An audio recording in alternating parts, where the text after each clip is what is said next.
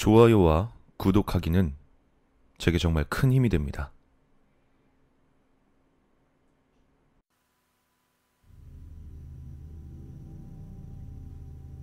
아는 사람에게 들은 이야기다. 오랜만에 그 사람이 집에 갔더니 부모님께서 해외로 여행을 떠나신다고 하셨다. 게다가 집은 이사를 준비하듯 짐이 꾸려져 있었다. 부모님은 여행이 끝나는 대로 곧장 집을 옮길 예정이라고 말씀해 주셨다. 이사를 한 지 몇 년 되지 않은 데다가 입지 조건도 좋고 여러모로 괜찮아서 오랫동안 살 곳이라고 생각했기에 그는 의아해하며 물었다. 아니, 아버지. 무슨 일 있어요? 갑자기 여행은 뭐고, 멀쩡한 집 놔두고 왜 이사를 가요? 하지만 아버진 무슨 이유에서인지 대답하길 꺼려 하셨다. 다 사정이 있어서 그러니까 그리 알거라. 그리고 우리 다녀올 동안 집에 있지 말고 돈 줄 테니까 어디 다른 데서 며칠 지내고 오도록 해. 부모님은 그 말만 남기고 곧장 해외로 떠나셨다. 집에 있지 말라는 부모님의 말씀을 그리 대수롭지 않게 여겼기에 그는 그냥 집에서 지내기로 했다. 그 집의 문은 횡한 복도와 연결되어 있었는데 복도와 연결된 방의 창과 현관 문에는 모두 절에서 얻어온 듯한 부적이 잔뜩 붙여져 있었다. 양쪽 옆집은 모두 이사를 간 뒤였기에 복도는 더욱 황량해 보였다. 그리고 그날 밤 그는 집에 혼자 남아 늦게까지 TV를 보고 있었다. 집에 붙여진 부적과 부모님의 어딘지 모를 깨림직한 행동이 마음에 걸렸기에 잠을 자기가 두려웠다. 하지만 결국 쏟아지는 잠을 주체하지 못하고 방에서 잠을 청하게 되었다. 그리고 얕게나마 잠에 빠졌을 그때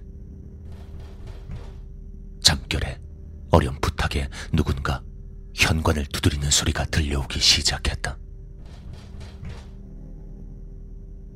그는 졸린 눈을 비비며 나가볼까 했지만 이 늦은 시간에 누가 찾아오겠냐는 생각에 그냥 침대에 누워 있었다. 그런데 잠시 뒤에 들려온 목소린 전혀 예상치 못한 사람의 것이었다. 나다. 문 좀 열어다오. 다름 아닌 아버지의 목소리였다.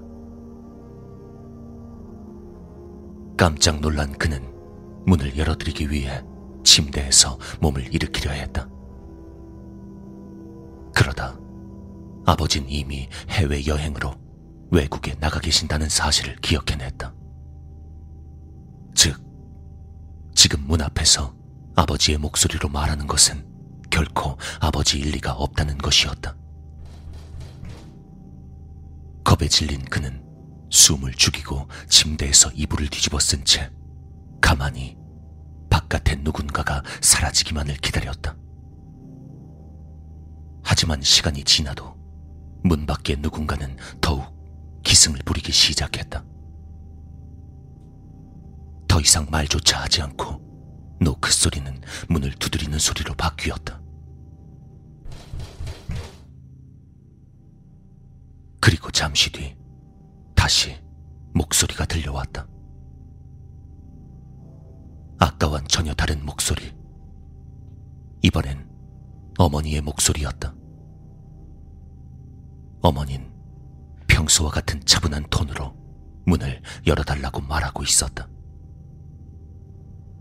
그는 침대에서 이불을 뒤집어 쓰고 벌벌 떨 수밖에 없었다. 어머니 역시 아버지와 함께 해외로 여행을 가셨기 때문에 저건 역시 어머니일 리가 없었다. 다시 목소리는 사라지고 문을 두드리는 소리가 더욱 시끄러워졌다. 다행히 잠시 뒤 소린 완전히 사라지고 정막만이 남았다. 그는 그제야 부모님이 이사를 하려던 이유를 깨달았고 뭔지 모를 그것이 떠났다는 안도감에 이불 속에서 한숨을 내쉬었다. 그런데 바로 그때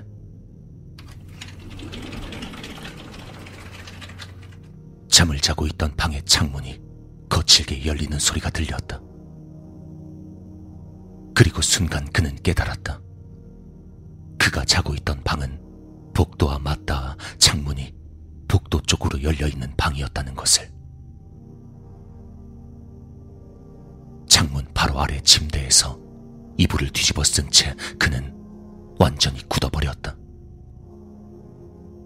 그리고 그 누군가는 중얼거리기 시작했다. 문 열어.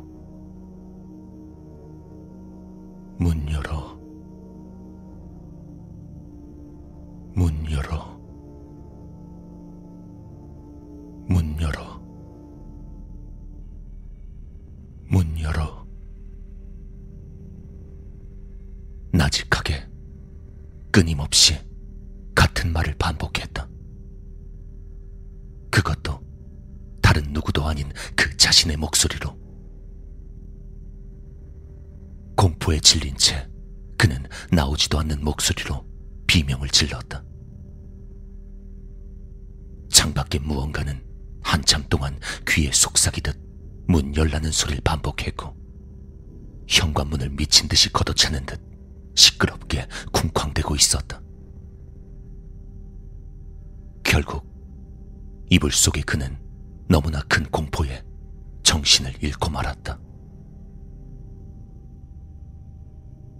다음 날 아침 간신히 일어난 그는 현관문을 열어보고 다시 한번 소스라치게 놀랄 수밖에 없었다. 마치 누군가가 밀가루를 묻히고 손바닥으로 문을 두들긴 듯 현관문엔 하얀 손바닥 자국이 가득 차 있었기 때문이었다.